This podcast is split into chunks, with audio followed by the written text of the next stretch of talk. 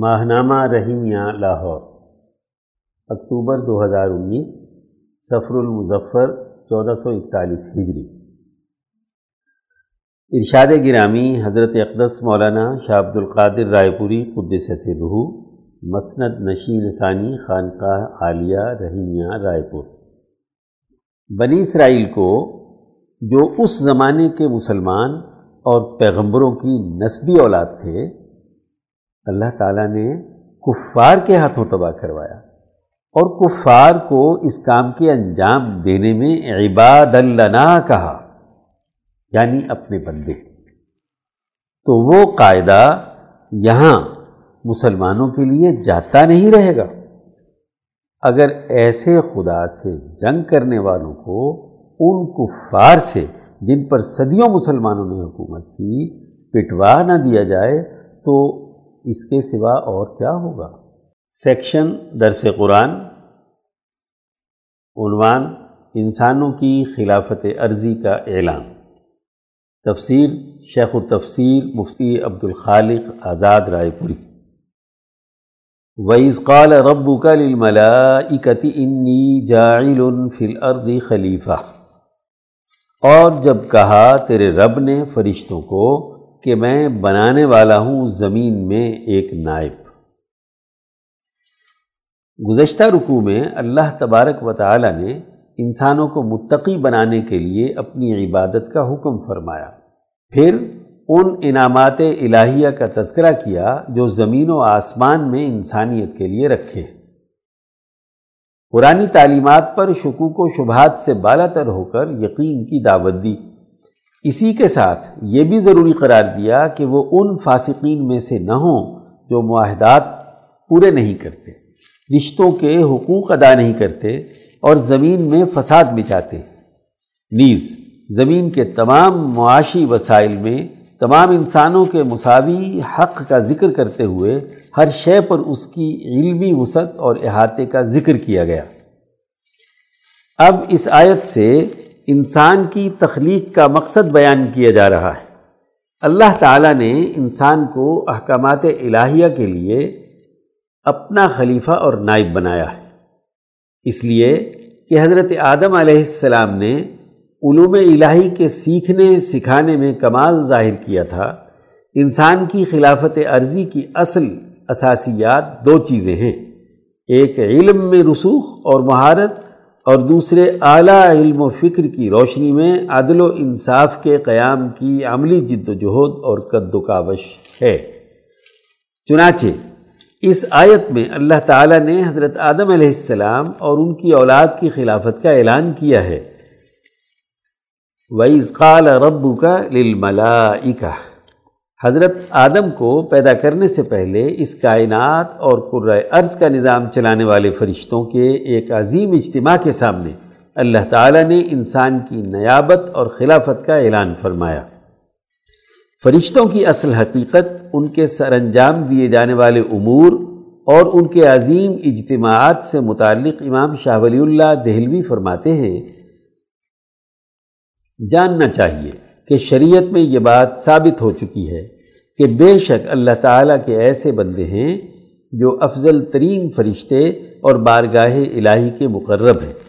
یہ فرشتے ایسے لوگوں کے لیے اللہ تعالیٰ سے ہر وقت دعا مانگتے ہیں جنہوں نے اپنی اصلاح کی، اپنے نفس کو مہذب بنا لیا اور جو کل انسانیت کی اصلاح اور فلاح کے لیے جد و جہد کرتے ہیں۔ فرشتوں کی دعاؤں سے انسانیت پر برکات نازل ہوتی ہیں ان فرشتوں کا یہ کام بھی ہے کہ وہ ان لوگوں پر لانت بھیجتے ہیں جو اللہ کی نافرمانی کرتے ہیں اور زمین میں فساد مچاتے ہیں۔ ان کی لانت کی وجہ سے غلط کار لوگوں پر ناکامی کی حسرت و ندامت پیدا ہوتی ہے۔ وہ فرشتے ماتحت فرشتوں یعنی ملائے سافل کے سینوں میں یہ الہام ڈالتے ہیں کہ وہ ایسے غلط کار انسانوں سے بغض رکھیں اور ان کو دنیا میں یا موت کے بعد سزا دیں۔ یہ فرشتے اللہ اور انسانوں کے درمیان سفیر یعنی رابطہ کار کا کردار ادا کرتے ہیں۔ نیز وہ انسانوں کے دلوں میں اچھے اور عمدہ خیالات کا الہام کرتے ہیں۔ کسی نہ کسی پہلو سے ایسے اسباب پیدا کرتے ہیں کہ جن سے ان میں نیکی اور اچھائی کے خیالات پیدا ہوں۔ پھر ان فرشتوں کے بہت سے اجتماعات ہوتے ہیں۔ ایسے اجتماع کی کیفیت اور حیثیت کا تعین اللہ تعالیٰ کی جانب سے ہوتا ہے۔ اس اجتماع کو الرفیق العلیٰ اعلیٰ مجلس رفاقت، الندی العلیٰ اعلیٰ مجلس مشاورت، اور ان اجتماعات کی مجموعی حیثیت کو المالا الاعلیٰ، اعلیٰ مجلس نظم و نسق سے تعبیر کیا گیا ہے۔ حجت اللہ البالغہ۔ فرشتوں کے ایسے ہی ایک عالمگیر اجتماع میں اللہ تعالیٰ نے ارشاد فرمایا انی جائل فی الارض خلیفہ۔ میں زمین میں اپنا نائب بنانے والا ہوں۔ اللہ تبارک و تعالیٰ اس کائنات کا احکم الحاکمین ہے۔ اس کے اسماء حسنہ میں سے ایک اہم ترین اسم الحکم ہے۔ یعنی اس کائنات میں اسی کا حکم جاری ہے۔ کسی حاکم کی حکومت کا سب سے بڑا کام یہ ہے کہ وہ اپنے زیر انتظام مخلوقات کی تمام انواع اجناس اور افراد کی الگ الگ شناخت کو برقرار رکھتے ہوئے ان میں پیدا ہونے والے ممکنہ تضادات اور اختلافات کو دور کرے۔ اسی لیے اللہ تبارک و تعالیٰ نے تمام مخلوقات کے لیے ایک عالمگیر تدبیر اور آفاقی نظام قائم کیا ہے۔ اس کائنات میں ہر ایک جنس سے متعلق وجود میں آنے والے تضادات اور اختلافات کو حل کرنے کے لیے علم و عدل پر مبنی مراکز قائم کیے گئے ہیں۔ کائنات کے ان تمام مراکز کا حاکم مطلق یعنی احکم الحاکمین، صرف اللہ تبارک و تعالیٰ کی ذات ہے۔ اس میں کوئی دوسرا شریک نہیں ہے۔ مخلوقات کی اللہ تعالیٰ کی اعلیٰ ترین اور احسن تقویم پر مبنی مخلوق انسان کو اپنی جنس اور عرض سے متعلق مخصوص دائرے کے لیے اللہ نے اپنا نائب اور خلیفہ مقرر کیا ہے۔ اللہ تعالیٰ نے جب انسان کو عرض پر پیدا کرنے کا ارادہ فرمایا، تو فرشتوں کے ایک بڑے اجتماع میں فرمایا کہ میں زمین سے متعلق امور کا نظم و نسق چلانے کے لیے اپنا ایک نائب اور حاکم مقرر کرنے والا ہوں۔ اس طرح جس امانت کو استعداد نہ ہونے کے سبب زمین و آسمان اور ان میں موجود باقی تمام مخلوقات نے قبول کرنے سے انکار کر دیا تھا۔ اسے انسان کے سپرد کیا۔ انسان کی تخلیق کے وقت اللہ نے اس میں یہ استعداد رکھی کہ وہ اس امانت کی ذمہ داریوں کو پوری طرح نبھائے۔ چنانچہ انسان نے اپنے ظلم اور جہالت کو ختم کرنے اور علم و عدل کے ذریعے سے بہترین نظام قائم کرنے کی ذمہ داری قبول کی۔ ارشاد خدا بندی ہے ہم نے آسمانوں، زمین اور پہاڑوں پر امانت یعنی خلافت کی ذمہ داری پیش کی تو کسی نے قبول نہ کیا۔ وہ اس سے ڈر گئے۔ انسان نے اس ذمہ داری کو اٹھا لیا، اس لیے کہ وہ بڑا ظالم، بڑا جاہل تھا۔ اسے انسانی معاشرے میں موجود ظلم اور جہالت کے خاتمے کے لیے علم و عدل پر مشتمل احکامات خداوندی کی نیابت پر مبنی خلافت کی ضرورت تھی۔ تاکہ وہ عرض پر موجود وسائل کا صحیح استعمال کر کے اپنی ترقی اور کامیابی کے لیے اقدامات کر سکے۔ اسی لیے فرشتوں کے سامنے حضرت آدم علیہ السلام نے اپنی علمی اور عملی استعداد کا مظاہرہ کیا، جیسا کہ اگلی آیات میں آ رہا ہے۔ سیکشن درس حدیث، عنوان معروف اور منکر کے اثرات۔ از مولانا ڈاکٹر محمد ناصر جھنگ۔ عن ابی موسا الاشعری قال قال رسول اللہ صلی اللہ علیہ وسلم، والذی نفس محمد بیدہ ان المعروف والمنکر خلیقتانی تنصبانی للناس یوم القیامہ فعم المعروف فیبشر اصحابہ ویوعدہم الخیر و ام المنکر فیقول، الیکم الیکم وما یستطیعون له الا لزوما۔ مسند احمد حدیث تیرہ ہزار تین سو اناسی۔ حضرت ابو موسیٰ اشاری رضی اللہ عنہ سے روایت ہے، رسول اللہ صلی اللہ علیہ وسلم نے فرمایا، اس ذات کی قسم جس کے قبضے میں محمد کی جان ہے، نیکی اور بدی دو ایسی مخلوق ہیں جو قیامت کے دن لوگوں کے لیے ایک جگہ نصب کر دی جائیں گی۔ چنانچہ نیکی، نیک کام کرنے والوں کو خوشخبری دے گی اور انہیں بھلائی کا وعدہ دے گی اور برائی برائی کرنے والوں سے کہے گی، دور ہو جاؤ، دور ہو جاؤ۔ اور وہ لوگ اس سے دور ہونے کی طاقت نہیں رکھیں گے، سوائے اس کے کہ وہ برائی ان کے ساتھ چمٹ جائے گی۔ معروف اور نیکی ہر وہ عمل ہے جو شریعت کے موافق ہو اور انسانیت کے فائدے کے لیے ہو۔ منکر اور برائی ہر وہ کام ہے جو خلاف شرع اور انسانی مفاد کے خلاف ہو۔ اس حدیث میں بڑی اہم حقیقت بیان کی گئی ہے کہ معروف اور منکر کے اثرات ایک اٹل حقیقت ہے جس کے نتائج دنیا میں بھی سامنے آتے ہیں اور آخرت میں بھی انسان اپنے عمل سے چھٹکارا نہیں پا سکے گا۔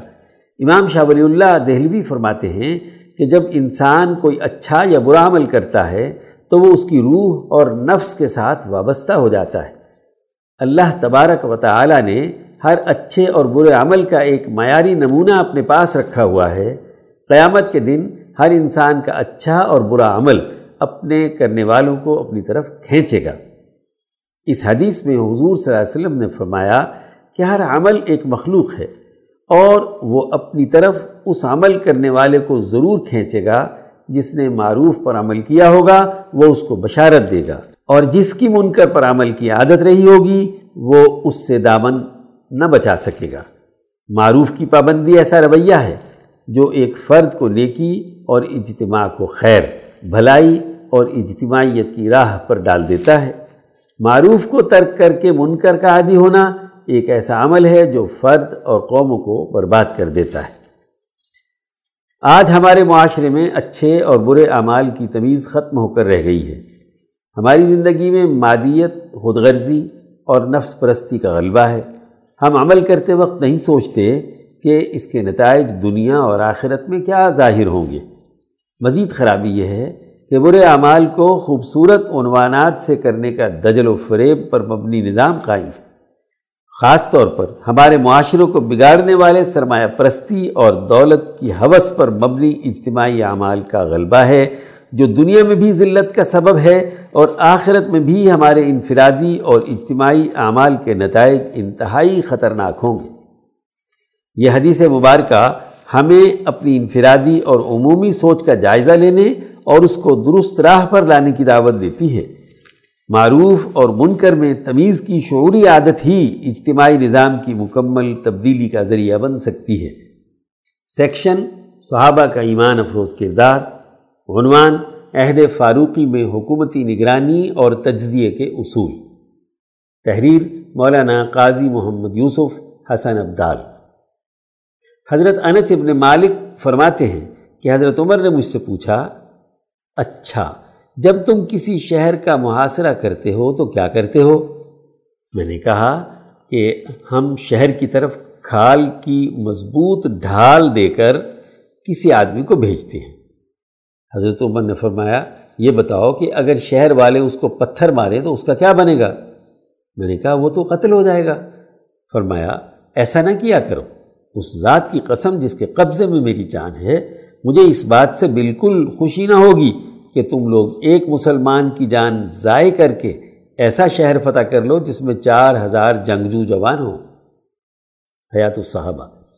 حضرت عمر نے ایک موقع پر یوں خطاب فرمایا، اے لوگو، سنو۔ پہلے ہمیں لوگوں کے اندرونی حالات معلوم ہو جاتے تھے کہ نبی کریم صلی اللہ علیہ وسلم ہمارے درمیان تشریف فرما تھے اور وہی نازل ہوا کرتی تھی۔ اللہ تعالیٰ ہمیں تم لوگوں کے حالات بتا دیا کرتے تھے کہ مومن کون ہے اور منافق کون؟ اور کس مومن کا درجہ بڑا ہے اور کس کا چھوٹا؟ غور سے سنو، حضور اب تشریف لے جا چکے اور وہی کا سلسلہ بند ہو گیا ہے۔ اس لیے لوگوں کے حالات اور درجات معلوم کرنے کا طریقہ وہ ہوگا جو اب میں تم کو بتانے لگا ہوں۔ تم لوگوں میں سے جو خیر کو ظاہر کرے گا، ہم اس کے بارے میں اچھا گمان رکھیں گے اور اسی وجہ سے اس سے محبت کریں گے۔ جو ہمارے سامنے شر اور برائی ظاہر کرے گا، ہم اس کے بارے میں برا گمان رکھیں گے۔ اسی وجہ سے اس سے بغض رکھیں گے۔ یعنی ہم تو ہر ایک کے ظاہر کے مطابق اس کے بارے میں فیصلہ کریں گے۔ غور سے سنو، ایک وقت ایسا تھا کہ مجھے اس بات کا یقین تھا کہ ہر قرآن پڑھنے والا صرف اللہ کے لیے اور اس کی موجود نعمتیں لینے کے ارادے سے پڑھ رہا ہے۔ لیکن اب آخر میں کچھ ایسا اندازہ ہو رہا ہے کہ کچھ لوگ جو کچھ انسانوں کے پاس ہے، اسے لینے کے ارادے سے قرآن پڑھتے ہیں۔ تم لوگ قرآن کے پڑھنے اور اپنے اعمال سے اللہ کی رضامندی کا ارادہ کرو۔ توجہ سے سنو۔ اللہ کی قسم، میں اپنے گورنر تم لوگوں کے پاس اس لیے نہیں بھیجتا کہ وہ تمہارے جسم کے چمڑوں کی پٹائی کریں یا لوگوں کے مال چھین لیں، بلکہ اس لیے بھیجتا ہوں تاکہ وہ تم لوگوں کو دین اور سنت سکھائیں۔ جو گورنر کسی کے ساتھ اس کے علاوہ کچھ اور کرے گا، اس گورنر کی بات میرے پاس لے کر آئیں۔ اس ذات کی قسم جس سے قبضے میں میری جان ہے، میں اس مظلوم کو اس گورنر سے ضرور بدلہ لے کر دوں گا۔ مسلمانوں کی پٹائی نہ کیا کرو، ورنہ تو انہیں ذلیل کر دو گے۔ اسلامی سرحد سے انہیں گھر واپس جانے سے مت روکو، ورنہ تم انہیں فتنے میں ڈال دو گے۔ ان کے حقوق ان سے مت چھینو، بلکہ انہیں پورے طور پر ادا کرو، ورنہ تم انہیں ناشکری میں مبتلا کر دو گے۔ گھنے درختوں والے جنگل میں انہیں لے کر پڑاؤ مت ڈالنا، ورنہ بکھر جانے کی وجہ سے دشمن کا داؤ چل جائے گا اور وہ ضائع ہو جائیں گے۔ کنز العمال۔ سیکشن شدرات عنوان مذہب کا سیاسی استعمال اور متوازن دینی فکر کی ضرورت۔ تحریر محمد عباس شاد۔ گزشتہ دنوں ہمارے قومی پریس میں مذہب کے سیاسی استعمال پر کافی بحث رہی ہے۔ اس کا پس منظر ہمارے ملک کی بعض مذہبی سیاسی جماعتوں کی طرف سے موجودہ سیاسی حالات میں حکمران جماعت کے خلاف کسی مذہبی کارڈ کے استعمال کی کوشش ہے۔ اس پر پوری قوم کو اکسانے کے ساتھ ساتھ اپوزیشن جماعتوں کو بار بار ساتھ ملانے کی تگ و دو ہے، جس میں فی الحال انہیں کامیابی ہوتی نظر نہیں آ رہی۔ اس ضمن میں اس مباحثے نے جنم لیا ہے کہ آیا دین اس کی اجازت دیتا ہے کہ کسی سیاسی مخالف کو نقصان پہنچانے یا کسی سماجی معاملے میں مطلقاً کوئی ذاتی فائدہ حاصل کرنے یا سودے بازی میں اپنا پلڑا بھاری رکھنے کے لیے مذہب کو بطور ہتھیار استعمال کیا جا سکتا ہو۔ اس حوالے سے دو بنیادی باتیں پیش نظر رکھنا انتہائی اہم ہیں۔ پہلی اصولی بات یہ ہے کہ اسلام قطعا کسی بھی مسلمان کو اپنے مخالف، خواہ و عقیدے ہی کا مخالف یعنی کوئی غیر مسلم ہی کیوں نہ ہو، اس کے ساتھ ناانصافی، بے اصولی، جھوٹ، دغا، فریب بہتان اور ظلم کی اجازت نہیں دیتا۔ اس حوالے اللہ تعالیٰ نے قرآن حکیم میں مسلمانوں کے لیے اس آیت میں واضح ضابطہ دیے دیا ہے اے ایمان والو، اللہ کے واسطے انصاف کی گواہی دینے کے لیے کھڑے ہو جاؤ اور کسی قوم کی دشمنی کے باعث انصاف کو ہرگز نہ چھوڑو۔ انصاف کرو، یہی بات تقوی کے زیادہ نزدیک ہے اور اللہ سے ڈرتے رہو۔ جو کچھ تم کرتے ہو، بے شک اللہ اس سے خبردار ہے۔ دوسری بات یہ ہے کہ اسلام اس حقیقت کو بیان کرتا ہے کہ اس خیر و شر کی جنگ میں تاریخ میں ایسے فاسد مذہبی کردار ضرور رہے ہیں۔ جو اللہ کے مقدس دین کو اپنے ذاتی اغراض، مالی فائدے، حق سے روکنے اور اقتدار و حکمرانی کے لیے استعمال کرتے ہیں۔ اور ان فوائد کو دوام اور ہمیش کی بخشنے کے لیے سادہ و عوام کے جذبات سے کھیلتے رہے ہیں۔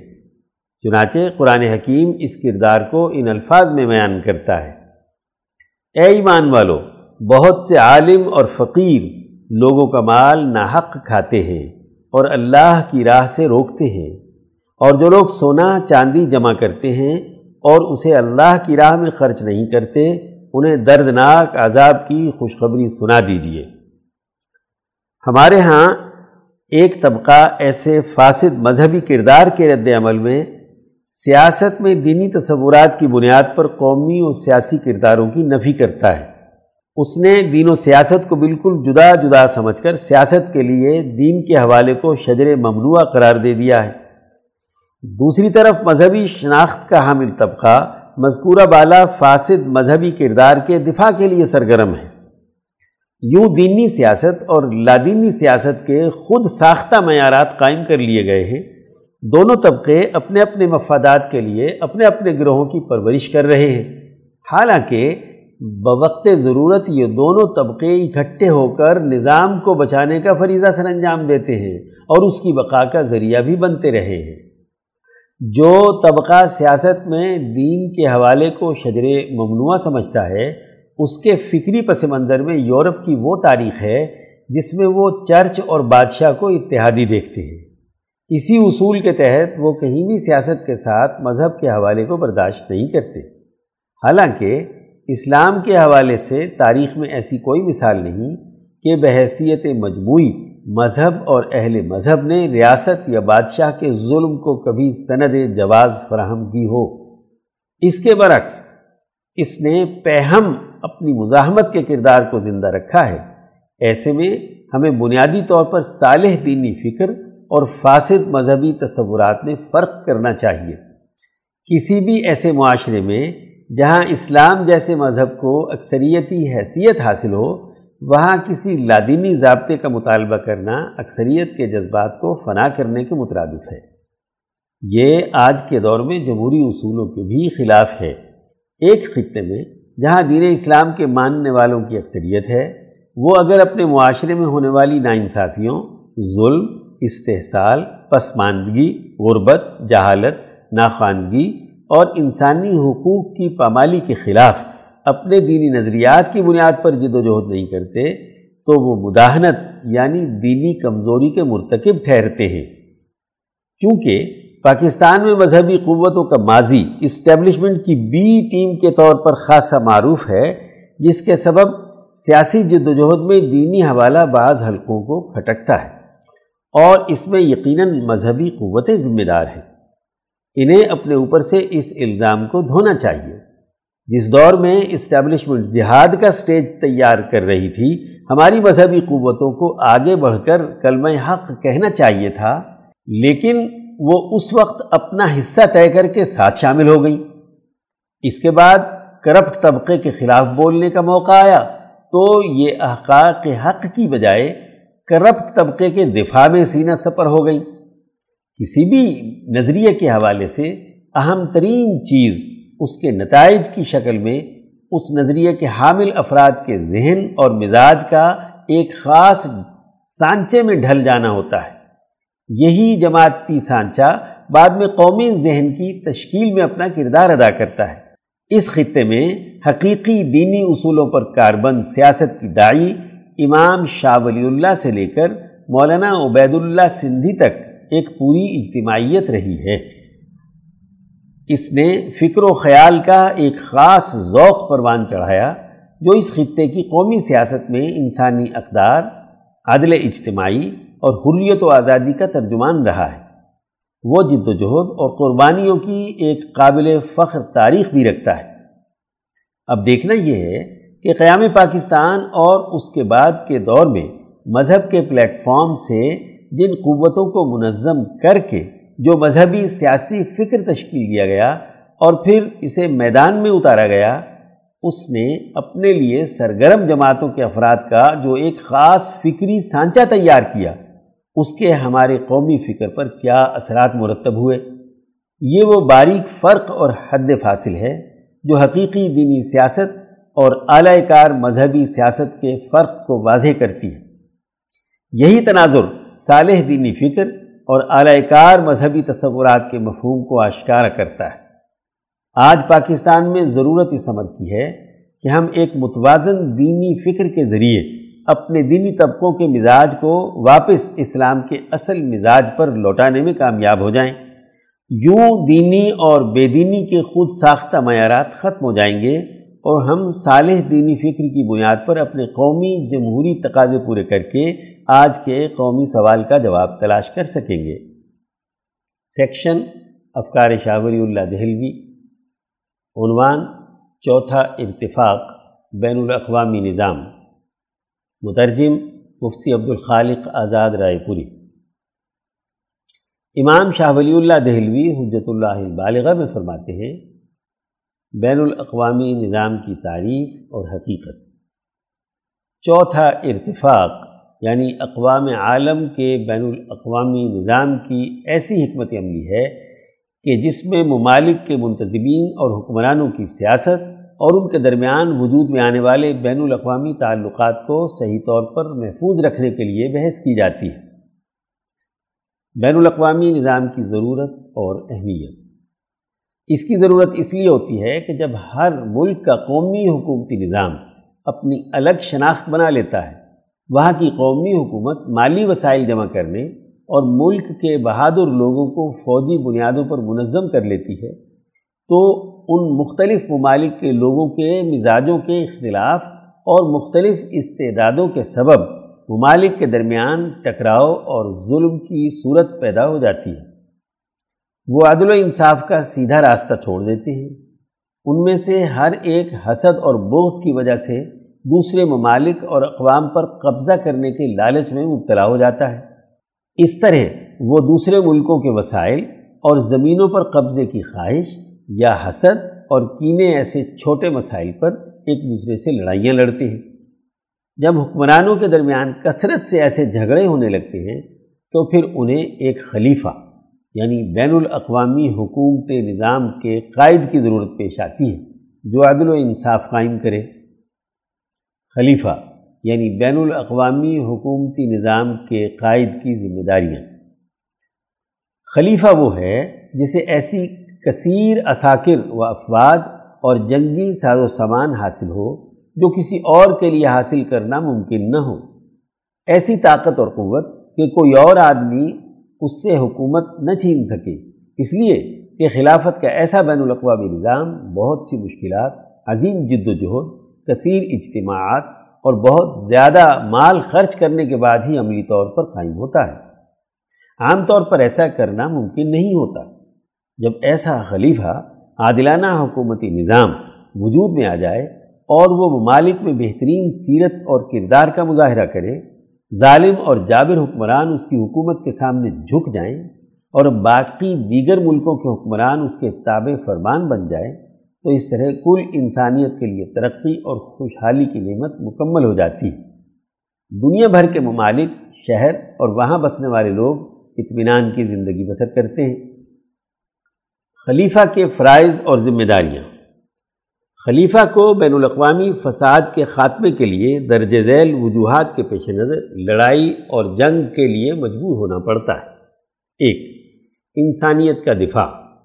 انسانیت کو لاحق ہونے والے خطرات کو دور کرنے کے لیے ایسا درندہ صفت انسانوں سے جنگ کرنا جو الف، لوگوں کے مال لوٹتے ہوں، با، ان کی اولاد کو غلام بناتے ہوں، جیم قوموں کی عزت اور احترام کی دھجیاں اڑاتے ہوں۔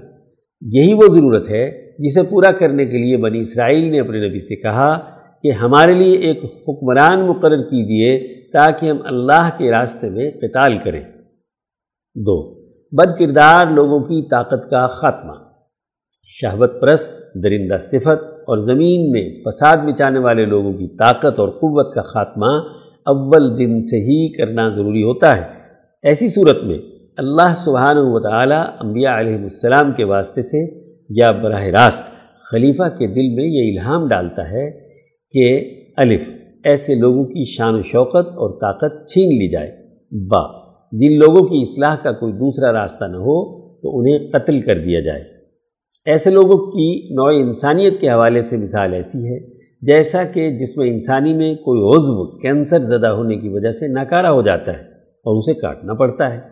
یہی وہ ضرورت ہے جس کی طرف اللہ تعالیٰ کے اس قول میں اشارہ ہے کہ اگر اللہ تعالیٰ لوگوں کو ایک دوسرے سے نہ ہٹاتا تو عیسائیوں، یہودیوں کی عبادت گاہیں اور مسلمانوں کی نمازیں اور مساجد تباہ و برباد ہو جاتی۔ اور اللہ تعالیٰ کا ارشاد ہے، ان سے قتال کرو، یہاں تک کہ فتنہ نہ رہے۔ تین، بین الاقوامی ذمہ داریوں کی ادائیگی۔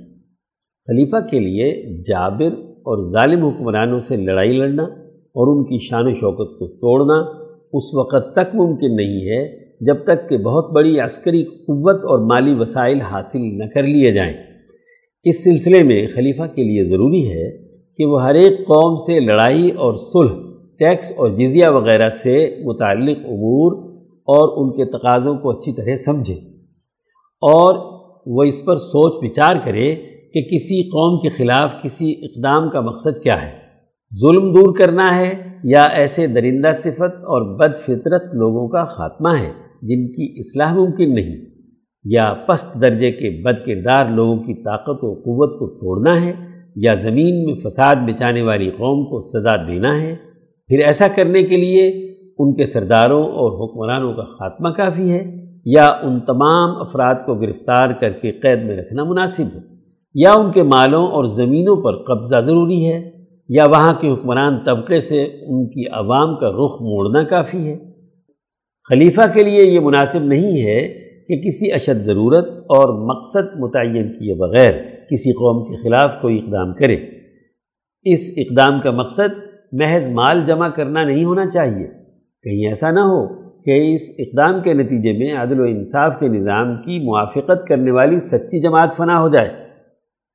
چار، لوگوں کے حقوق اور ان کی ذمہ داریاں۔ خلیفہ کے لیے یہ بھی ضروری ہے کہ وہ الف، لوگوں کی دلجوئی کرے۔ با، ہر ایک فرد میں ملک اور قوم کو نفع پہنچانے کی استعداد معلوم کرے۔ جیب، کسی انسان پر اس کی استعداد سے زیادہ اعتماد نہ کرے۔ دال، شریف اور معاملات سمجھنے والے باشعور لوگوں کی عزت اور احترام کرے۔ ہا لوگوں کو ترغیب و ترہیب کے ساتھ جہاد اور قتال پر ابھارے۔ پانچ، دشمن کی اجتماعی طاقت توڑنا۔ خلیفہ کے لیے یہ بھی ضروری ہے کہ اس کا اولین مقصد دشمن کی اجتماعیت کو توڑنا اور اس کی طاقت و قوت کو کمزور کرنا ہو، یہاں تک کہ وہ اس کے ہر حکم کو تسلیم کرے۔ وہ اپنی منمانی کسی صورت نہ کر سکے۔ پس، جب خلیفہ اس پر کامیابی حاصل کر لے، تو جنگ سے پہلے اس نے اپنے ذہن میں جو مقصد متعین کیا تھا، اسے پورا کرے۔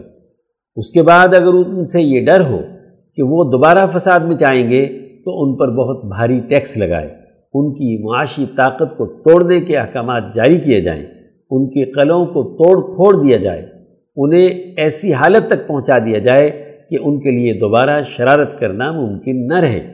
خلیفہ کے اوصاف چونکہ خلیفہ باہم مخالف قوتوں اور ممالک کے درمیان توازن کو پوری صحت کے ساتھ محفوظ رکھنے کا ذمہ دار ہے، اس لیے خلیفہ کے لیے لازمی اور ضروری ہے کہ ایک، وہ چاق و چوبند اور چستی سے فیصلے کرنے والا ہو۔ دو، ہر علاقے میں اپنے جاسوس پھیلا کر رکھے تاکہ بر وقت اسے اطلاعات حاصل ہوں۔ تین، اپنے احکامات کے نفاذ کے لیے پوری فہم و فراست استعمال کرے۔ چار، کسی ایک علاقے میں اگر ایک بڑی فوجی قوت کا اجتماع دیکھے تو اس سے کبھی غافل نہ ہو کہ اس جیسا اجتماع کسی دوسرے علاقے میں بھی ضرور قائم کرے۔ ہر علاقے میں ایسی فوجی قوت تشکیل دے کہ عام طور پر جس کا قائم کرنا ممکن نہ ہو۔ پانچ، جب بھی کسی فرد سے خلافت اور حکومت حاصل کرنے کی تو وہ دو کا پتہ چلے تو اسے صدا دیے بغیر نہ چھوڑے۔ اس کی شان و شوکت کو توڑے اور قوت کو کمزور کر دے۔ یہ بھی ضروری ہے کہ خلیفہ کے احکامات کو قبول کرنے اور اس کی جاری کردہ ہدایات پر سب کا اتفاق ہو۔ یہ طریقہ کار ایک تسلیم شدہ حقیقت کے طور پر رائج ہو۔ اس سلسلے میں محض زبانی طور پر لوگوں کا قبول کرنا کافی نہیں ہے، بلکہ ضروری ہے کہ اس قبولیت کی ظاہری علامات بھی ہوں، جن پر مواخذہ کیا جا سکے۔ چنانچہ وہ لوگ الف۔ بڑے اجتماعات، مثلا جمعہ و عیدین میں خلیفہ کے لیے دعائیں کرے با ان اجتماعات میں اس کی عظمت شان بیان کرے جیب جس وضع قطع کا اس نے حکم دیا ہے، لوگ اس پر خوش دلی سے عمل کریں۔ جیسا کہ ہمارے زمانے میں خلیفہ کا نام سکوں پر لکھے جانے کا طریقہ کار رائج ہے۔ واللہ عالم باب ارتفاق الرابع، مبحث الارتفاقات۔ سیکشن تاریخ اسلام کے ناقابل فراموش واقعات۔ عنوان حضرت امیر معاویہ رضی اللہ عنہ، ایک مثالی حکمران۔ تحریر مفتی محمد اشرف عاطف، لاہور۔ عموی دور حکومت کا آغاز حضرت امیر معاویہ رضی اللہ عنہ کی خلافت سے ہوا۔ حضرت حسن رضی اللہ عنہ سے صلح کے بعد ربیع الاول اکتالیس ہجری یعنی چھ سو اکسٹھ عیسوی میں حضرت امیر معاویہ کی عام بیعت ہوئی۔ حضرت معاویہ متفقہ طور پر پوری ملت کے امیر المومنین مقرر ہوئے۔ اگرچہ اس سے پہلے خلافت راشدہ کے مختلف ادوار میں آپ اہم عہدوں پر فائز رہے۔ مثلا حضرت صدیق اکبر کے دور خلافت میں حضرت صدیق نے حضرت معاویہ کے بڑے بھائی حضرت یزید بن ابی سفیان کو شام کا گورنر بنایا۔ تو حضرت معاویہ کو ان کا نائب مقرر کیا۔ پھر حضرت عمر کے دور خلافت میں بھی یہ نظم برقرار رہا۔ یہاں تک کہ اٹھارہ ہجری چھ سو انتالیس عیسوی میں حضرت یزید بن ابی سفیان کا انتقال ہو گیا۔ تو حضرت عمر نے ان کے بعد حضرت معاویہ کو شام کا حکمران بنایا۔ اٹھارہ ہجری سے اکتالیس ہجری تک آپ دمشق اور ملحقہ علاقوں کے گورنر رہے۔ آپ نے عملاً ثابت کیا کہ آپ ایک مثالی حکمران ہیں، جس کی بنا پر حضرت عمر کا اعتماد روز افزوں ہوتا گیا۔ حضرت عمر جب بیت المقدس گئے تو حضرت معاویہ نے ان کا شان و شوکت کے ساتھ استقبال کیا۔ اس پر حضرت عمر نے اعتراض کیا کہ سادگی کیوں چھوڑ دی؟ حضرت معاویہ نے جواب دیا کہ شام کی سرحد پر قیصر روم کی فوجوں کا اجتماع رہتا ہے۔ اس کے جاسوس ہر جگہ موجود ہوتے ہیں۔ قیصر کو مروب رکھنے کے لیے ظاہری شون شوکت کی ضرورت ہوتی ہے۔ یہ سن کر حضرت عبد الرحمن ابن عوف نے کہا، امیر المومنین، یہ کس خوبصورتی سے اپنے آپ کو بچا گئے؟ تو حضرت عمر کہنے لگے، جب ہی تو ہم نے یہ ذمہ داری ان پر ڈالی ہے۔ العواسم من القواسم از ابو بکر ابن العربی۔ شام کے حکمرانوں کا رومیوں سے مقابلہ رہتا تھا۔ ایسی جگہ کا حکمران ایسا شخص ہو سکتا تھا جس میں غیر معمولی قابلیت ہو اور وہ قابل اعتماد ہو، جس سے امور جہاں بانی میں کمزوری کا خدشہ نہ ہو۔ یہ خوبیاں حضرت معاویہ میں بدرجۂ عتم پائی جاتی تھیں شام کی تیئیس سالہ گورنری اور بیس سالہ خلافت کے زمانے میں آپ نے وہ کارہائے نمایاں انجام دیے کہ آپ کا نام اسلامی تاریخ میں سنہری حروف میں لکھے جانے کے قابل ہے۔ حضرت عبداللہ بن عباس رضی اللہ عنہما فرماتے ہیں، میں نے معاویہ سے زیادہ امور مملکت کے لائق کسی اور کو نہیں دیکھا۔ اسی طرح حضرت عبداللہ بن عمر رضی اللہ عنہما فرماتے ہیں، میں نے رسول اللہ صلی اللہ علیہ وسلم کے بعد معاویہ سے زیادہ امور مملکت میں ماہر کسی کو نہیں دیکھا۔ آپ سے کہا گیا کہ ابو بکر، عمر، عثمان، علی کو بھی آپ نے فرمایا کہ وہ سب معاویہ سے افضل و بہتر تھے، لیکن معاویہ طریق جہاں بانی میں ان سے منفرد تھے۔ البدایہ و نہایا جلد آٹھ، صفحہ ایک سو پینتیس۔ جب قیصر روم نے اسلامی سرحدوں پر فوجیں جمع کی حضرت معاویہ نے اسے خط لکھا، اے لعین، بخدا اگر تو اس کاروائی سے باز نہ آیا تو میں اور میرا چچزاد بھائی علی اکٹھے ہو کر تجھے تیرے شہروں سے نکال باہر کریں گے اور زمین کو باوجود وسعت کے تجھ پر تنگ کر دیں گے۔ اس جواب پر قیصر روم نے خوفزدہ ہو کر سلح کا پیغام بھیجا۔ سیکشن، ملکی معیشت، عنوان معیشت کی ترقی یا ترقی معکوس۔ تحریر محمد کاشف شریف راول پنڈی معیشت کے بارے میں آنے والے اعداد و شمار میں کچھ حوصلہ افزا خبریں بھی تھیں، جن میں جولائی کے دوران تجارتی خسارے میں گزشتہ سال کی نسبت تہتر فیصد کمی بلاخر ڈالر کے خلاف روپے کی قدر میں استحکام، جاری مالی سال کے پہلے دو ماہ میں بجٹ ہتف کی نوے فیصد وصولی۔ گردشی قرضوں کی بڑھوتری میں سست روی، بجلی کے شعبے میں قریباً سو ارب روپے کے واجب الادا بلوں کی وصولی اور ٹیکس ریفنڈ کے نئے نظام کے تحت بائیس ارب روپے کی ادائیگی۔ معیشت کے حوالے سے یہ خبریں دو باتوں کا پتہ دے رہی ہیں۔ ایک، بین الاقوامی منڈی میں پاکستان مقابلے میں شامل ہونے کے لیے اپنی پوزیشن پر آ رہا ہے۔ لیکن ہماری صنعت کا عمومی ڈھانچہ ابھی اس چیلنج کو لینے کے قابل نہیں ہوا۔ دوسرا، انفرادی سطحوں پر کچھ ذمہ داران کی کوشش اور کاوش سے ٹیکس، بجلی اور گیس سے متعلق انتظامی ڈھانچہ کچھ متحرک ہوا ہے۔ لیکن اسی مدت کے دوران کچھ خبریں بری بھی تھیں، جن میں پاکستان پر اندرونی اور بیرونی قرض کی رقم بڑھ کر چار سو خرب روپے تک جا پہنچی ہے۔ روپے کی قدر میں بتدریج کمی اور اسٹیٹ بینک کی جانب سے شرح سود میں بے پناہ اضافے کی وجہ سے قومی خزانے پر سود کی ادائیگی کا بوجھ تین گنا ہو چکا ہے۔ دوسرا یہ کہ سال دو ہزار اٹھارہ انیس عیسوی کا بجٹ خسارہ پاکستان کی تاریخ کا سب سے بڑا خسارہ تھا۔ اس کا مطلب یہ ہے کہ ملکی اخراجات میں کمی نہیں ہوئی اور آمدن پہلے سے کم رہی ہے۔ دلچسپ بات یہ ہے کہ اخراجات میں سب سے بڑا خرچ مالیاتی اداروں کو سود کی ادائیگی رہا، جو یومیہ ساڑھے آٹھ ارب روپے بنتا ہے، جو معاملے کی سنگینی کو مزید بڑھا دیتا ہے۔ کیونکہ معیشت پر قرضوں کا بوجھ کسی بھی کامیابی کو ناکامی میں بدل سکتا ہے۔ پاکستان کی موجودہ حکومت کوئی انقلابی حکومت نہیں۔ نہ ہی وہ عام اور بے بس عوام کی اما پر منصب اقتدار پر آئی ہے اور نہ ہی اس کا حقیقی ایجنڈا عوام کی فلاح ہے۔ ایسے میں موجودہ حکومتی ٹیم کا فعال، مستعد اور مخلص ہونا محال ہے۔ ایف اے ٹی ایف کے ورکنگ گروپ کی ایک رپورٹ نظر سے گزری، جس کے مطابق پاکستانی وفد میں موجود افراد تو تیاری کے ساتھ شامل ہوتے ہیں۔ اور ان کی کاغذی کارروائی پوری ہوتی ہے۔ لیکن جب اس کارگزاری کی پڑتال کے لیے صوبائی اور ضلعی سطح کا جائزہ لیا جاتا ہے، تو وہاں کی منتظمہ ان امور سے بالکل نابلد ہوتی ہے، جو مرکزی ٹیم نے بیان کیے تھے۔ اور یہ کہ مرکزی ٹیم اپنی کارگزاری دکھانے کے لیے اعداد و شمار میں ہیر پھیر سے بھی گریز نہیں کرتی۔ ہماری افسر شاہی کا یہی انداز باقی تمام محکموں میں ہے۔ چنانچہ حکومت کوئی فیصلہ کرتی ہے تو اس پر عمل درآمد کے راستے میں ہر حوالے سے خواب و ذاتی نوعیت ہو یا مہارت میں کمی، رکاوٹیں پیدا کر دی جاتی ہیں۔ اس کے نتیجے میں سال گزر جانے کے باوجود محکموں کی کھینچتانی اور نااہلی قوم کو یومیہ ساڑھے آٹھ ارب روپے سے کہیں زیادہ کی پڑتی ہے۔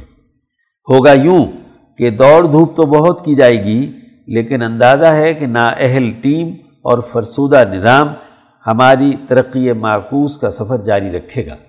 سیکشن، عالمی منظرنامہ، عنوان، تنازع کشمیر اور اس کے حل کی کوششیں۔ تحریر، مرزا محمد رمضان راول پنڈی کشمیر کو اس کی قدرتی خوبصورتی کی بنیاد پر مغل بادشاہ ظہیر الدین بابر نے کہا تھا، کشمیر زمین پر جنت ہے۔ توزک بابری۔ وادی کشمیر بر صغیر پاک و ہند کا شمال مغربی علاقہ ہے، جس میں وادی کشمیر، جموں اور لداخ شامل ہیں۔ کشمیر کا کل رقبہ دو لاکھ بائیس ہزار دو سو چھتیس مربع کلومیٹر ہے۔ دو ہزار گیارہ عیسوی کی مردم شماری کے مطابق یہاں کی کل آبادی ایک کروڑ پچیس لاکھ اکتالیس ہزار نفوس پر مشتمل ہے۔ یہ وادی ہمالیہ اور پیر پنجال کے پہاڑی سلسلوں کے درمیان واقع ہے۔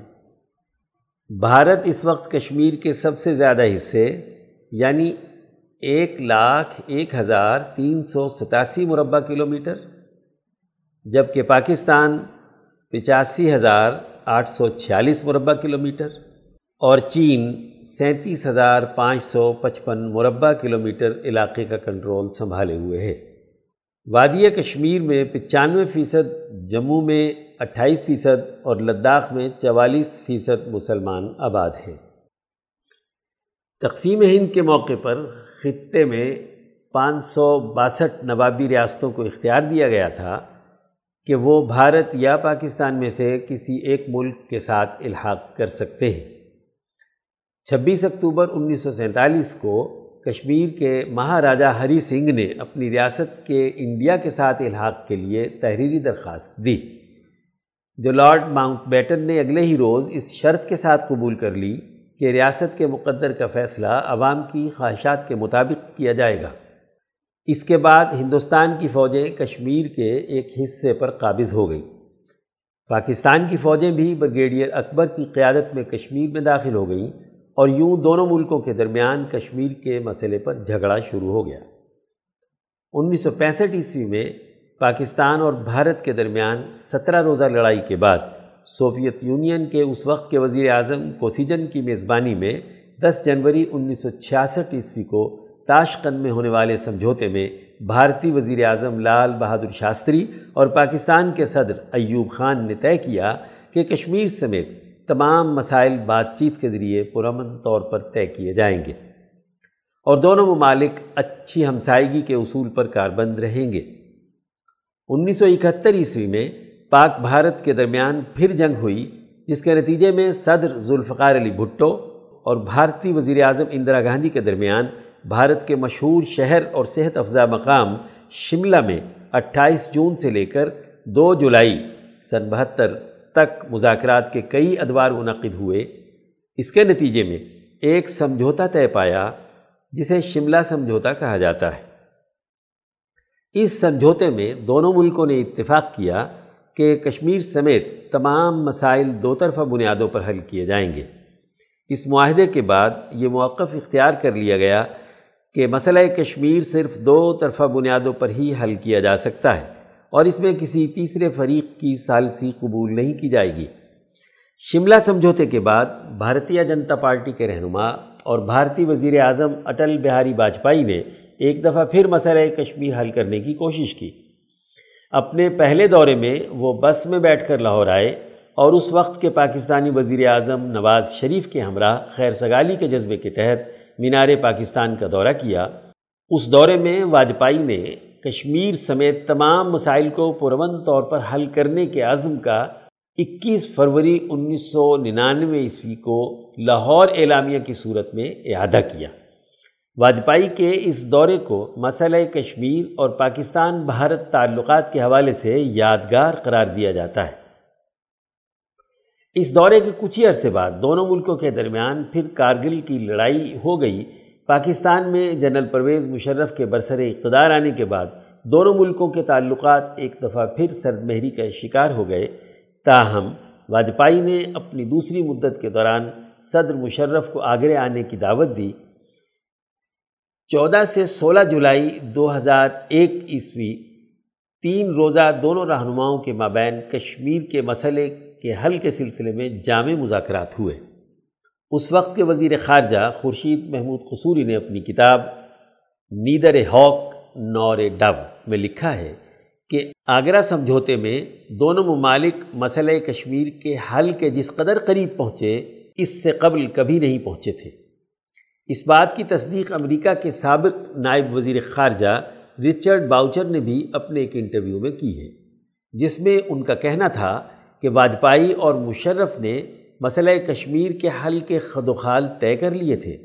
دونوں ملکوں کے درمیان یہ دیرینہ مسئلہ حتمی حل کے انتہائی قریب پہنچ گیا تھا۔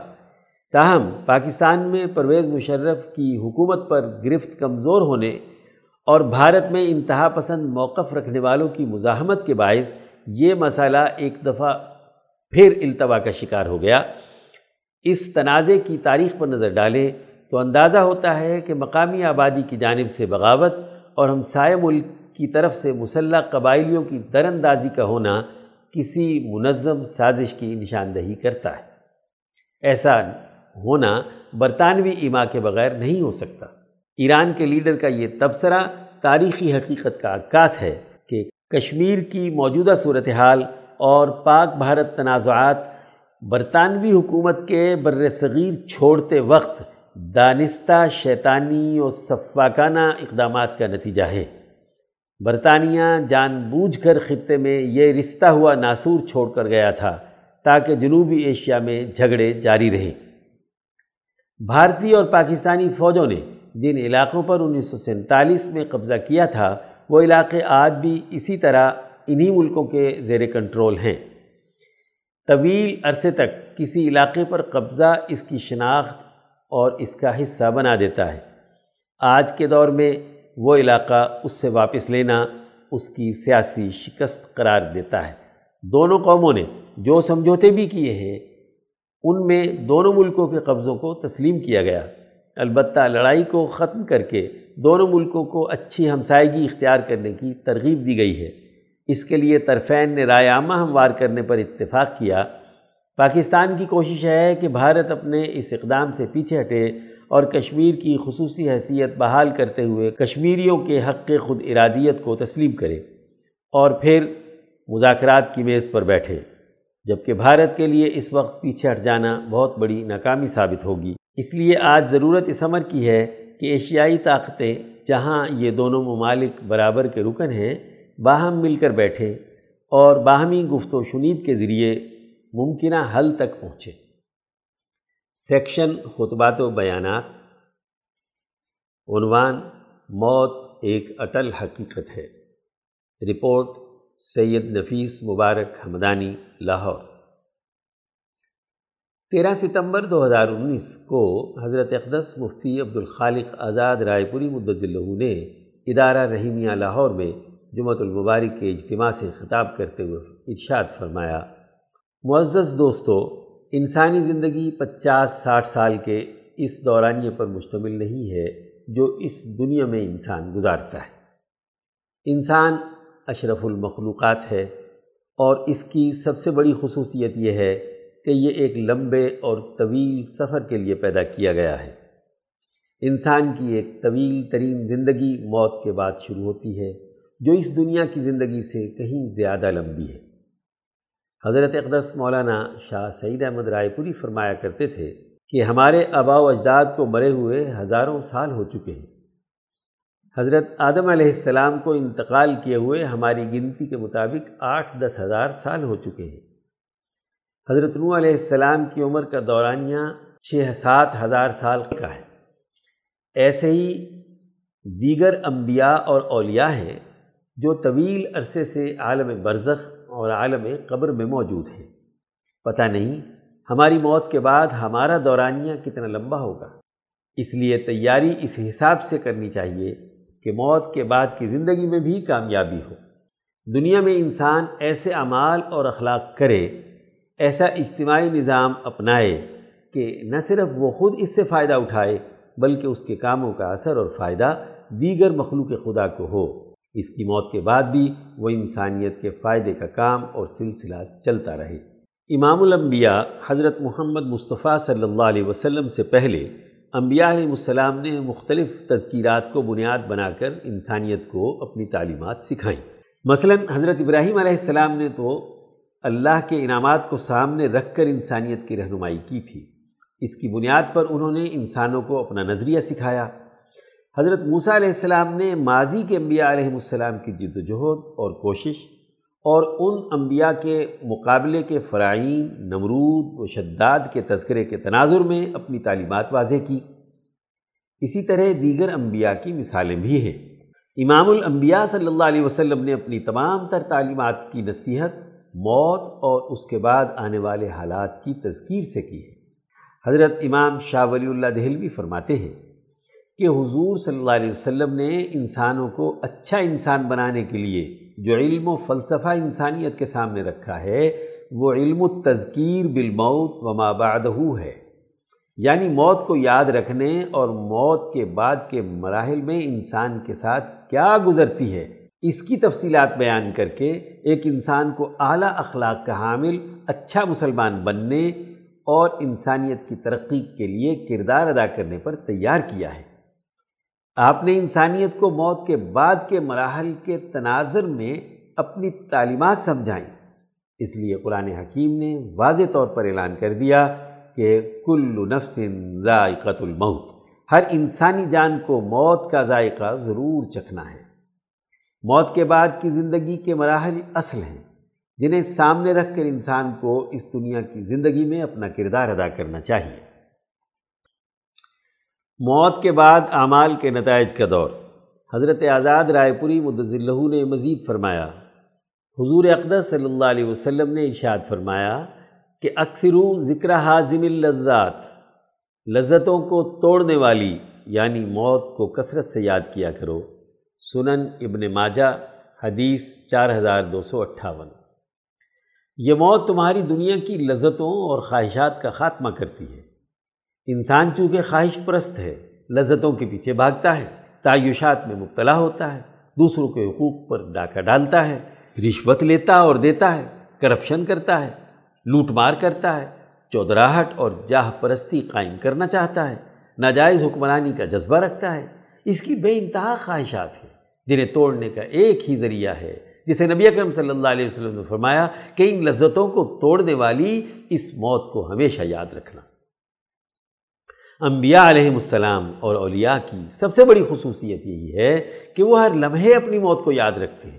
جو عمل بھی کرتے ہیں تو اس کو موت کے پیمانے پر پرکھتے ہیں کہ کیا موت کے بعد کے معاملات میں میرا یہ عمل فائدہ دے گا یا کسی نقصان کا باعث بنے گا۔ یہ عمل انسانیت کے فائدے کا ہے یا نقصان کا ہے؟ دنیا میں انسان کے پاس بڑا محدود وقت ہے۔ یہاں پر انسانی دماغ اپنی پوری زندگی میں بمشکل پانچ یا چھ فیصد کام کرتا ہے۔ اس دماغ نے جو فیصلے کیے، آپ کے دل نے جو ارادے اور عزائم قائم کیے ہیں، آپ کے وجود نے جو اعمال و کردار ادا کیے، یہی وہ پرچہ ہے جو آپ نے حل کرنا ہے۔ اسی کے اثرات و نتائج۔ موت کے بعد کی زندگی میں جب دماغ کی باقی پچانوے فیصد پرتیں کھلیں گی، ان پر ظاہر ہوں گے۔ قرآن حکیم نے ایک بڑی واضح بات کی ہے۔ وہ ان نمات و فون اجور یوم القیامہ موت کے بعد تمہارے اعمال کا تمہیں پورا پورا بدلہ دیا جائے گا۔ اس لیے کہ یہ دنیا آخرت کے لیے کھیتی ہے۔ یہاں جو بھی کچھ بوئیں گے، اس کا نتیجہ مرنے کے بعد ظاہر ہونا ہے۔ جیسا یہاں عمل ہوگا، ویسا ہی نتیجہ موت کے بعد ظاہر ہوگا۔ مرنے کے بعد انسان کے تمام اعمال اور تعلقات سامنے آئیں گے۔ جب انسان دنیا میں کوئی عمل کرتا ہے، تو اس عمل کے اثرات محفوظ ہو جاتے ہیں۔ اس کے دونوں کندھوں پر بیٹھے ہوئے منکر نکیر روزانہ کے اعمال کا ڈاٹا لیتے ہیں۔ اس کی ایک ایک حرکت، ایک ایک بات ان کے ریکارڈ میں ہے۔ جیسے دنیا میں آپ اپنی آڈیوز اور ویڈیوز کے ذریعے سے لوگوں کی ہر ہر حرکات و سکنات کا حساب کتاب کر لیتے ہیں۔ لمحے لمحے کی رپورٹ آپ کے پاس ہوتی ہے۔ اندازہ کیجیے کہ اللہ پاک نے کتنے اونچے درجے کا کیمرہ لگایا ہوا ہوگا کہ جو آپ کی ہر ہر حرکت، ہر ہر بات، ہر ہر چیز کو ریکارڈ کرتا ہے۔ ایک ایک عمل اور ایک ایک کردار اس کے ہاں محفوظ ہے۔ اسی کے مطابق تمہارے اعمال، اخلاق، کردار اور تمہاری ہر ہر بات کا پورا پورا ٹھیک ٹھیک بدلہ دیا جائے گا۔ اور اللہ پاک نے فرمایا کہ کھجور کی گٹھلی کے اندر چھپے سفید دھاگے کے برابر بھی تم پر ظلم نہیں کیا جائے گا۔ قانون شکنی کا مزاج اور موت کی یاد سے غفلت۔ حضرت آزاد رائے پوری اللہ نے مزید فرمایا، ارشاد ربانی ہے ومل حیات دنیا اللہ متاع الغرور۔ دنیا کی زندگی محض دھوکے کا سامان ہے۔ متا عربی میں اس پرانے بوسیدہ کپڑے کو کہتے ہیں، جسے لوگ ناک وغیرہ صاف کرنے کے لیے استعمال کرتے ہیں اور پھر پھینک دیتے ہیں۔ جیسے آج کل ٹیشو پیپر ہے ایسے ہی دنیا کی تمام چیزیں محض ضروریات کو پورا کرنے کے لیے ہیں، انہیں انسان کی ضرورت کی حد تک ہی رکھنا چاہیے، اپنی معیشت متوسطہ رکھے۔ شریعت اسلام نے تعیش پسندی پر مبنی معیشت سے منع کیا ہے۔ تمام انسانوں کو سہولتیں پہنچانا مجموعی طور پر ملک اور قوم کے مفاد کو بلند کرنے کے لیے معیشت کی ترقی کا قومی نظام اور بیت المال کو مضبوط بنانا تاکہ غریبوں کے مسائل زیادہ بہتر طریقے سے حل ہوں، جس کے ذریعے ملک کی اجتماعی طاقت اور قوت پیدا ہو، لازمی اور ضروری ہے۔ ہر روز صبح فجر کے وقت دو فرشتے اترتے ہیں، جن میں سے ایک یہ دعا کرتا ہے کہ اللہم آتی منفقن خلفن اے اللہ، خرچ کرنے والے کو اور دے۔ اور دوسرا کہتا ہے کہ اللہم آتی ممسکن تلفن۔ اے اللہ، مال کو روک کر رکھنے والے بخیل کے مال کو تباہ کر دے۔ فرد اپنے ذات کی قربانی دے کر دنیا کی زندگی میں اجتماعیت کی بقا کے لیے کردار ادا کرے۔ انسانی اجتماعیت کی ہمدردی اور پوری سوسائٹی کے لیے اجتماعی خدمات سر انجام دے۔ یہی اصل مقصد حیات ہے۔ امام الانبیاء حضرت محمد مصطفیٰ صلی اللہ علیہ وسلم کی سب سے بڑی خصوصیت یہ ہے کہ وہ رحمت للعالمین بنا کر بھیجے گئے۔ بلا تفریق رنگ، نسل، مذہب، ہر ایک کے لیے عدل و انصاف قائم کرنے کے لیے نبی اکرم صلی اللہ علیہ وسلم آئے۔ آج ہم نے اپنے آپ کو طبقات میں بانٹ لیا۔ اس کے نتیجے میں ہم انسانی قوانین توڑتے ہیں۔ کم تولتے، کم ناپتے، رشوت لیتے اور دیتے ہیں۔ دوسروں کے مالوں پر ڈھاکہ ڈالتے ہیں، جھوٹے مقدمات قائم کرتے ہیں اور موت کو یاد نہیں رکھتے۔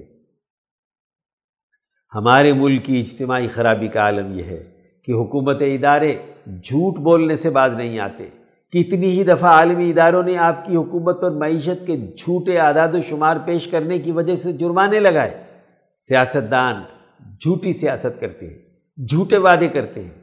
عدالتوں میں جھوٹ بولے جاتے ہیں۔ اور تو اور، مذہبی علماء بھی جھوٹ بولتے اور پیسے بٹورنے اور نظر و نیاز کی وصولی کے لیے مذہب کا غلط استعمال کرتے ہیں، جھوٹے فتوے دیتے ہیں۔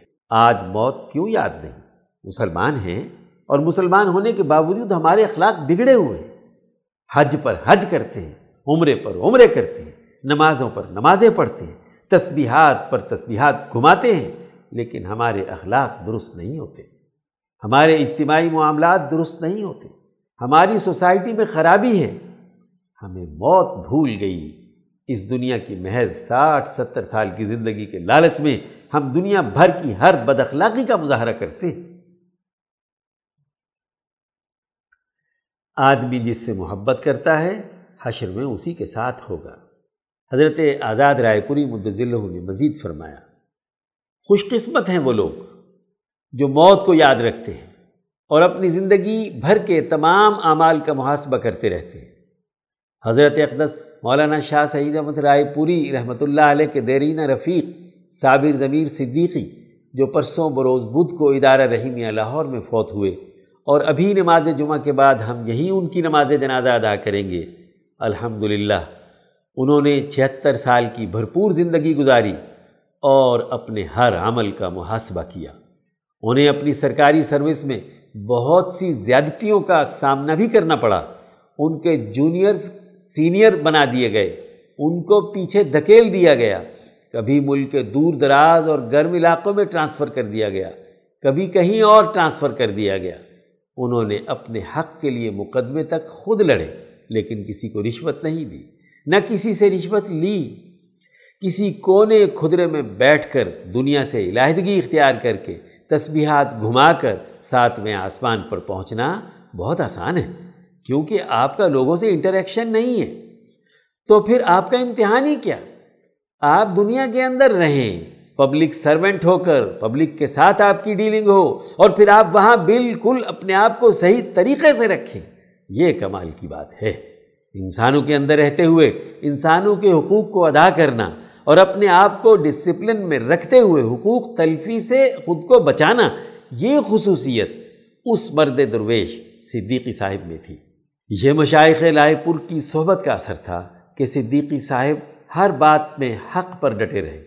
خود سلسلہ رائے پور سے وابستہ ہوئے، اپنے خاندان کو جوڑا، ذکر اذکار کے پابند رہے اور اپنے افعال و کردار اور معاملات کو درست رکھا۔ حضرت اقدس مولانا شاہ سعید احمد رائے پوری فرمایا کرتے تھے کہ مجھے جب بھی کوئی تکلیف یا مسئلہ درپیش ہوتا تو میں اپنے آپ کو ایسا محسوس کرتا ہوں کہ جیسے قبر میں لیٹا ہوا ہوں، اپنی موت یاد رکھتا ہوں۔ جو نسبت حضرت کی تھی، وہی نسبت حضرت کے مخلصین سچے لوگوں کی بھی ہے، جنہوں نے حضرت کی صحبت سے یہ فیض پایا۔ تو انہوں نے اپنی پوری زندگی میں اپنے تمام معاملات کو عدل و انصاف کے مطابق رکھا۔ انسانی حقوق بھی ادا کیے اور اللہ کا حق بھی ادا کیا۔ مصیبتوں اور مشقتوں پر صبر کیا۔ اپنی موت کو یاد رکھا۔ جو اس طریقے سے زندگی بسر کرتے ہیں، یقیناً اللہ کی بارگاہ میں مقبول ہوتے ہیں۔ نبی اکرم صلی اللہ علیہ وسلم نے فرمایا، المرء مع من احبا یعنی آدمی جس کے ساتھ محبت کرتا ہے اس کا حشر انہی کے ساتھ ہوگا۔ یقیناً صابر ضمیر صدیقی صاحب کے قلب میں جن مشائق اور بزرگوں کی محبت تھی، ان کا حشر انہی کے ساتھ ہوگا۔ اللہ تعالیٰ ان کے درجات بلند کرے، ان کی لغزشوں کو معاف فرمائے۔ ہمیں بھی اپنا سچا تعلق ان مشائق کے ساتھ قائم کرنے، دین کے نظریے کو سیکھنے اور اسے غالب کرنے کی توفیق عطا فرمائے۔ سیکشن عظمت کے مینار، عنوان سید الملت حضرت مولانا سید محمد میاں دہلوی رحمۃ اللہ علیہ۔ حضرت مولانا سید محمد میاں کی شخصیت تاریخ میں اس حوالے سے نمایاں مقام کی حامل ہے کہ انہوں نے بیک وقت علمی اور عملی کام سر انجام دیے۔ ہیں سیرت نگاری ہو یا تاریخی موضوعات، سیاسی نقطۂ نظر کو معروضی حقائق کے تناظر میں بیان کر کے اس پر عملی جد و جہد ہو۔ یا دین اسلام کے دیگر شعبوں میں تصانیف و تعریفات۔ غرض یہ کہ ہر اعتبار سے وہ ایک منفرد مقام رکھتے تھے۔ مولانا محمد میاں کی ولادت سید منظور محمد کے گھر بارہ رجب تیرہ سو اکیس ہجری مطابق چار اکتوبر انیس سو تین عیسوی بمقام محلہ پیرزادگان دیوبند میں ہوئی۔ قرآن حکیم کی ابتدائی تعلیم اور فارسی سیکھنے کے بعد انہیں انیس سو سولہ عیسوی میں دارالعلوم دیوبند میں داخل کروایا گیا، جہاں وہ انیس سو پچیس عیسوی تک زیر تعلیم رہے اور دینی علوم کی تکمیل کی۔ انیس سو چھبیس عیسوی میں مدرسہ حنفیہ شاہ آباد میں تدریس کا آغاز فرمایا، لیکن مدرسے کو انگریزی سرکار کی امداد ملنے کی وجہ سے اس سے الگ ہو گئے۔ مولانا کی سیاسی زندگی کا آغاز انیس سو چھبیس عیسوی میں جمیعت علماء ہند کے اجلاس کلکتہ میں شرکت سے ہوتا ہے۔ مولانا حفظ الرحمن سہاروی، مولانا عطا اللہ شاہ بخاری اور دیگر اکابرین کے ہمراہ مولانا اس اجلاس میں شریک تھے، جس کے بعد انہوں نے خود فرمایا کہ پہلے میں صرف ایک گوشہ نشین مدرس تھا اور اب جنگ آزادی کا سپاہی بن گیا۔ جس کو قید و بند اور دار و رسم کے خواب آنے لگے۔ انیس سو انتیس عیسوی میں حضرت مولانا محمد قاسم نانوتوی کے قائم کردہ مدرسہ قاسمیہ شاہی مراد آباد میں مدرس کے طور پر تعینات ہوئے۔ مدرسہ شاہی مراد آباد میں محض تعلیم و تدریس کا کام ہی نہیں ہوتا تھا، بلکہ ان دنوں زیر تعلیم طلباء کی سیاسی تربیت اور ذہن سازی بھی مدرسے کے اغراض و مقاصد میں شامل تھی۔ اسی تربیت کا نتیجہ تھا کہ طلباء میں اساتذہ کے حکم پر اپنی جان قربان کرنے کے جذبات پیدا ہو گئے تھے۔ حضرت مولانا سید محمد میاں کا یہ معمول تھا کہ روزانہ ہی کسی نہ کسی انداز سے طلباء کی سیاسی تربیت اور ذہن سازی کرتے رہتے تھے۔ چنانچہ طلباء وطن عزیز کی آزادی کو اپنا مذہبی فریضہ سمجھنے لگے تھے۔ انیس سو انتیس عیسوی میں ہی جمعیت علماء امروہہ کے اجلاس میں مولانا محمد میاں کو پہلے نائب ناظم اور پھر ناظم کے طور پر نامزد کیا گیا۔ آزادی کے حصول کے حوالے سے جد وجہد اور ان کی تنظیمی کارکردگی کی بنیاد پر جلد ہی صوبہ آگرہ کے صوبائی ناظم کی حیثیت سے تقرری عمل میں آئی۔ آزادی کی اس جد وجہد میں مولانا کو دیگر اکابرین کی طرح بہت مصائب کا سامنا کرنا پڑا۔ انیس سو تیس عیسوی کے الیکشن مراد آباد میں انگریز پولیس نے مزاحمت کی اور مجمع پر گولیاں چلانے کا حکم دیا تو مولانا اپنے ساتھیوں کے ساتھ پامردی سے جمے رہے۔ اس واقعے میں بہت سے لوگ شدید زخمی بھی ہوئے جن کی فکر مولانا کو ہمہ وقت لگی رہتی تھی۔ انیس سو بتیس عیسوی میں جبکہ سول نافرمانی کی تحقیق زوروں پر تھی اس موقع پر جمعیت الماہین نے تمام تنظیمی عہدوں کو ختم کر کے ڈکٹیٹرشپ کا نظام قائم کیا تھا، جس میں ڈکٹیٹر کا کام تمام تنظیمی امور کو سر انجام دینا تھا۔ تمام ڈکٹیٹرز یکے بعد دیگرے ایک بڑے مجمع کے ساتھ سول نافرمانی کرتے ہوئے گرفتاری پیش کرتے اور گرفتاری کے وقت اپنے جانشین ڈکٹیٹر کے نام کا اعلان کرتے۔ مولانا اس کے نویں ڈکٹیٹر تھے۔ اس حوالے سے بھی مولانا محمد میاں کی انتھک جدوجہد سنہری حروف سے لکھے جانے کے قابل ہیں۔ اس دوران ان کی تمام سرگرمیاں مراد آباد اور دہلی میں رہیں۔ ان سرگرمیوں کی پاداش میں چھ ماہ کے لیے مولانا کا دہلی میں داخلہ ممنوع قرار دے دیا گیا۔ مولانا محمد میاں نے انیس سو چالیس عیسوی میں ولی اللہ تحریک آزادی سے متعلق ایک مایہ ناز کتاب علماء ہند کا شاندار ماضی لکھی۔ تو انگریز سامراج نے اس کی ضبطی اور پابندی کا حکم جاری کیا۔ اس موقع پر مولانا حفظ الرحمن سہاروی مولانا احمد علی لاہوری اور دیگر اکابرین علماء حق نے انگریز سرکار کے اس اقدام کی بھرپور مخالفت کی اور اس کتاب کی اہمیت کو واضح کیا۔ مولانا سید محمد میاں انیس سو اٹھائیس عیسوی سے انیس سو چوالیس عیسوی کے دوران پانچ بار گرفتار کیے گئے۔ اور قید با مشقت کی سزا ہوتی رہی۔ اگست انیس سو چوالیس عیسوی میں جب پورے بر عظیم میں ہندوستان چھوڑ دو تحریک کا آغاز ہوا، اس تحریک میں ولی اللہ کاروان نے اپنا بھرپور کردار ادا کیا۔ حضرت شیخ الہند، مولانا محمود حسن کے جانشین، حضرت مولانا سید حسین احمد مدنی، مولانا حفظ الرحمن سیوہاروی، مولانا احمد سعید دہلوی اور دیگر اکابرین جد و جہد آزادی کی پداش میں قید و بند کی صحبتوں سے گزر رہے تھے، مولانا اس قافلہ عظیمت کے ایک سرگرم رکن تھے۔ انیس سو پینتالیس عیسوی میں وہ جمعیت علماء ہند کے ناظم مقرر ہوئے۔ اس ذمہ داری پر بھی انہوں نے بھرپور قائدانہ کردار ادا کیا اور مسلمانان بر عظیم کی ترجمانی کرتے رہے۔ انیس سو سینتالیس عیسوی کا دور بہت پراشوب دور تھا۔ تقسیم ہند کے نتیجے میں نفرت کی جو آگ انگریز سامراج نے اس خطے میں لگائی تھی، اس سے ہندوستان کا کوئی بھی علاقہ محفوظ نہیں تھا۔ اس وقت ضرورت تھی کہ ہندوستان میں رہنے والے مسلمانوں کی داد رسی کی جائے۔ اس مقصد کے لیے مولانا محمد میاں نے پورے ملک کے دورے کیے اور عوام کی ڈھارس مدائی حضرت مجدد الفسانی رحمۃ اللہ علیہ کے مزار کو بلوائیوں سے بچانے کا سہرا بھی آپ ہی کے سر ہے۔ انیس سو انچاس عیسوی میں سیاسی سرگرمیوں کے ساتھ ساتھ انہوں نے دینی تعلیمی مہم کو بھی اپنے پروگرام کا حصہ بنایا اور اس سلسلے میں متعدد مفید رسائل تحریر فرمائے۔ ان کے دور نظامت میں عملی سرگرمیوں کے لیے متعدد شعبے قائم کیے گئے تاکہ معروضی حالات میں اپنا بھرپور کردار ادا کیا جا سکے۔ انیس سو تریسٹھ عیسوی میں جمعیت الماہین کی نظامت سے دستبردار ہونے کے بعد مولانا مدرسہ امینیہ دہلی میں تاحیات مدرس کی خدمات سر انجام دیتے رہے۔ مولانا سید محمد میاں کا شمار بر عظیم کے نامور مورخین میں ہوتا ہے۔ ان کی کئی تصانیف حوالے کا درجہ اختیار کر چکی ہیں۔ اس وجہ سے ان کا لقب مورخ ملت بھی ہے۔ مولانا نے سو کے قریب کتب تحریر فرمائی ہے۔ جن سے آج بھی تشنگان علم اپنے علم کی پیاس بجھاتے ہیں۔ انہوں نے مراد آباد سے ماہنامہ قائد کا اجرا بھی فرمایا، جس کا شمار بر عظیم کے مشہور مجلات میں کیا جاتا ہے۔ کثرت تصانیف کی وجہ سے حضرت مولانا سید حسین احمد مدنی آپ کو مزاحن حیوان کاتب کہتے تھے۔ مولانا محمد میاں کی وفات بارہ شوال تیرہ سو پچانوے ہجری مطابق بائیس اکتوبر انیس سو پچہتر عیسوی کو چوہتر سال کی عمر میں ہوئی اور آپ دہلی میں آسودہ خواب ہیں۔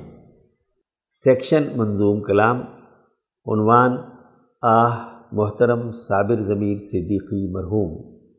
تحریر، حافظ محمد طاہر نفیس، لاہور۔ محبت کی منزل کے بے چین راہی۔ محبت کی منزل کے بے چین راہی۔ وہ صابر ضمیر اپنے رب سے تھے راضی۔ محبت کی منزل کے بے چین راہی، وہ صابر ضمیر اپنے رب سے تھے راضی۔ وہ ابن ضمیر احمد و اخی ساحر تھے نصف صدی سے ہمارے وہ ساتھی۔ عمر ان کی وقف سلوک و طریقت، رہے رائے پور کے وہ دائی و سائی۔